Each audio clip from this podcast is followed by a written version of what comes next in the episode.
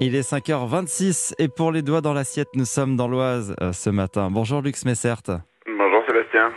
Merci d'être avec nous ce matin en direct. Vous êtes euh, notre polyculteur, éleveur. On vous retrouve régulièrement euh, sur votre exploitation à, à Roy-Boissy. Comment allez-vous? Qu'est-ce qui vous occupe en, en- en ce moment avec ces beaux jours qui reviennent? Ben, ça va bien. On est très occupé, ouais. on a beaucoup de vélages. C'est-à-dire que c'est la période des naissances. Donc Ouais. on a pas mal de, de petits veaux. On a bien eu cette semaine une dizaine de, de naissances. Donc il y a beaucoup de Ah oui, une dizaine en une semaine.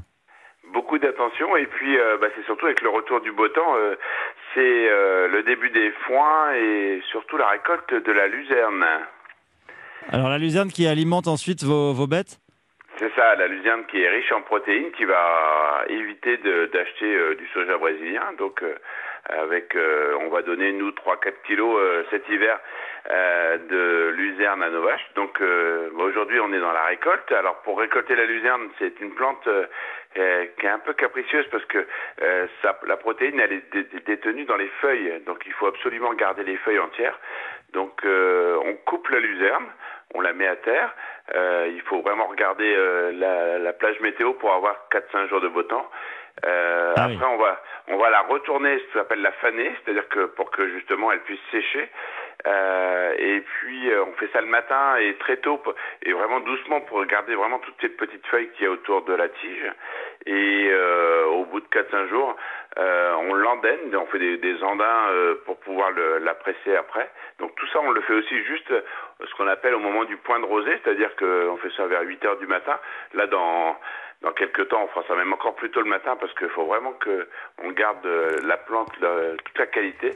Et puis donc on on, la presse et on l'enrubane, c'est-à-dire qu'on on lui met un voile de, de plastique autour euh, pour justement stopper la fermentation. On a là un produit qui est excellent, hein, c'est vraiment du, euh, ça, a une très très bonne odeur. Et puis euh, on le, après il faut aller avec euh, bien sûr un, un télescopique, euh, la charger. On fait des, on stocke les balles de euh, d'enrubanage près du corps de ferme et on va pouvoir, là on en a récolté 80, on va en récolter comme ça, on va, on va la récolter pendant, on fait quatre récoltes dans l'année, donc c'est vraiment un, euh, et c'est une plante euh, très, ce qu'on appelle écologique puisque euh, elle a l'intérêt c'est qu'on a- elle capte l'azote de l'air, donc on n'a pas besoin d'apporter de l'azote. Et elle a une capacité à résister à la sécheresse, qui fait qu'elle a des racines qui, sont, qui peuvent descendre jusqu'à 3-4 mètres, même dans des sols euh, très pauvres, hein, puisque là nous on est dans de la craie, donc euh, et c'est une c'est c'est assez intéressant. Alors on en a 10 hectares, hein, c'est la diversité d'assolement.